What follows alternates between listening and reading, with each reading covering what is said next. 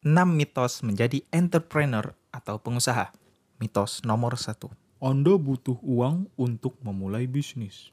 Ini adalah mitos yang salah besar. Akan tetapi, yang benar adalah semakin banyak uang atau modal Anda, akan lebih mudah bagi Anda untuk memulai bisnis. Ketika Anda tidak memiliki uang untuk memulai bisnis, Anda harus mengandalkan human capital. Human capital singkatnya adalah skill dan personal diri Anda yang akan mengantarkan Anda ke mitos nomor 2. Mitos nomor 2. Saya tidak tahu bagaimana untuk memulai bisnis.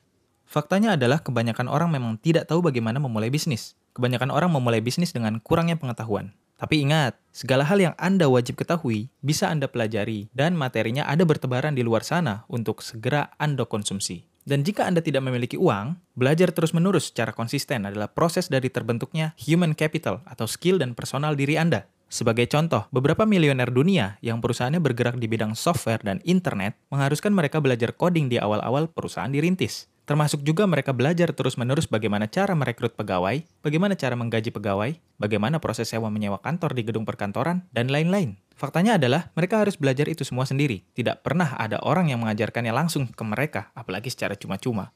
Ketika mereka belajar coding, itu artinya mereka telah menjadi human capital bagi bisnis mereka sendiri. Jika mereka bergerak di perusahaan software, maka mereka bisa menghemat pengeluaran perusahaan sampai sekitar puluhan bahkan ratusan juta per tahunnya untuk merekrut seorang profesional software builder jika mereka bisa melakukannya sendiri dahulu. Human capital dapat menjembatani kesenjangan antara modal untuk memulai bisnis dan pengetahuan bagaimana cara melakukannya. Mitos nomor 3. Sudah tidak ada peluang. Seluruh ide bisnis yang bagus sudah dijalani.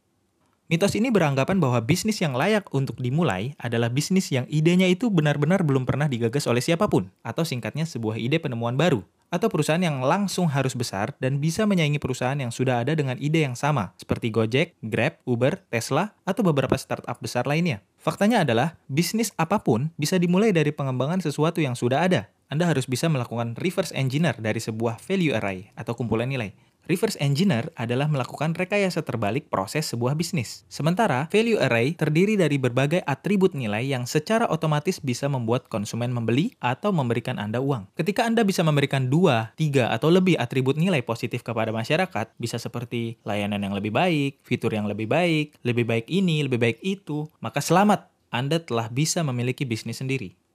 Mitos nomor 4. Anda perlu perusahaan yang besar untuk bisa mendapatkan profit yang besar juga. Singkatnya, mitos ini juga salah besar.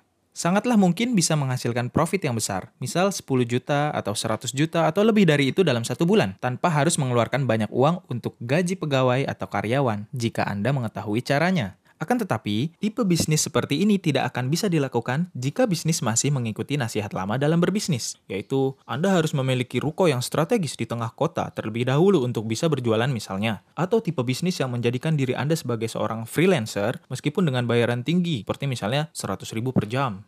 Salah. Kunci untuk bisa mendapatkan profit yang besar atau banyak untuk sebuah perusahaan kecil harus memenuhi lima pilar. CENT. C-E-N-T-S. C. Control. E. Entry. N. Need. T. Time. S. Scale. Jika perusahaan kecil Anda memenuhi lima pilar tersebut, maka Anda memiliki peluang besar untuk bisa mengubah hidup Anda dan menghasilkan profit ratusan juta per bulan atau lebih. Dan ingat, itu bukanlah hal yang tidak mungkin. Mitos kelima. Wirausaha itu menyenangkan. Siapa pun yang memberitahu Anda bahwa entrepreneurship atau wirausaha itu menyenangkan, kemungkinan besar adalah orang yang mengajak dan memotivasi Anda untuk berwirausaha sambil berdiri di depan mobil Ferrari atau Lamborghini-nya dan rumah megahnya. Orang-orang ini akan memberitahu bahwa wirausaha itu sangat menyenangkan, karena jika wirausaha memang menyenangkan, Anda akan lebih mudah digiring untuk membeli produk orang-orang ini. Indikasi mereka adalah free training program, atau free membership, atau apa pun. Yang jelas itu adalah produk yang mereka jual tentang training wirausaha. Memang, di awal mereka memberikan training gratis, tapi saat Anda sudah masuk ke dalam funnel mereka, maka mereka akan lebih mudah untuk menjual produk mereka. Ya, seperti seminar dengan harga jutaan atau bahkan puluhan juta. Padahal, materi dalam seminar itu bisa Anda pelajari dari sebuah buku yang harganya tidak lebih dari 300 ribu rupiah. Dan yang lebih parah, dalam seminar itu, Anda hanya akan mendapatkan kurang lebih action, action, business is action.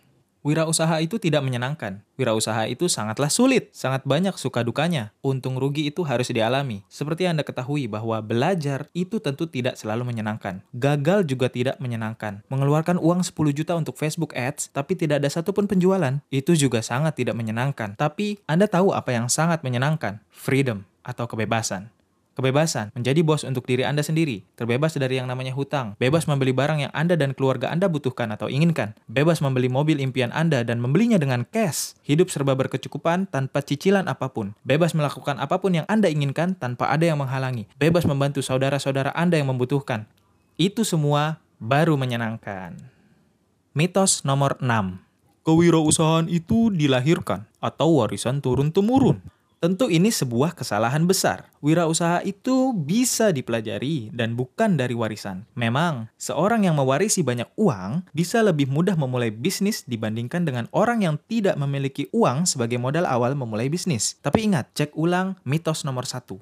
Jika Anda dapat menghasilkan value, mengkomunikasikan value tersebut, dan mengembangkan sistem untuk mendistribusikan value tersebut ke masyarakat, selamat, Anda telah memiliki bisnis sendiri. Dan jika Anda mempelajari lima pilar sense dengan serius, value atau solusi apa yang bisa Anda berikan, bagaimana mendistribusikannya ke masyarakat, dan berbagai hal lain yang sering muncul seiring action Anda pada dunia bisnis, maka entrepreneurship atau kewirausahaan pasti akan memihak kepada Anda. Yakinlah. Oke, sampai sini dulu. Kapan-kapan kita bahas lima pilar sense-nya ya. Insya Allah. Wassalamualaikum warahmatullahi wabarakatuh.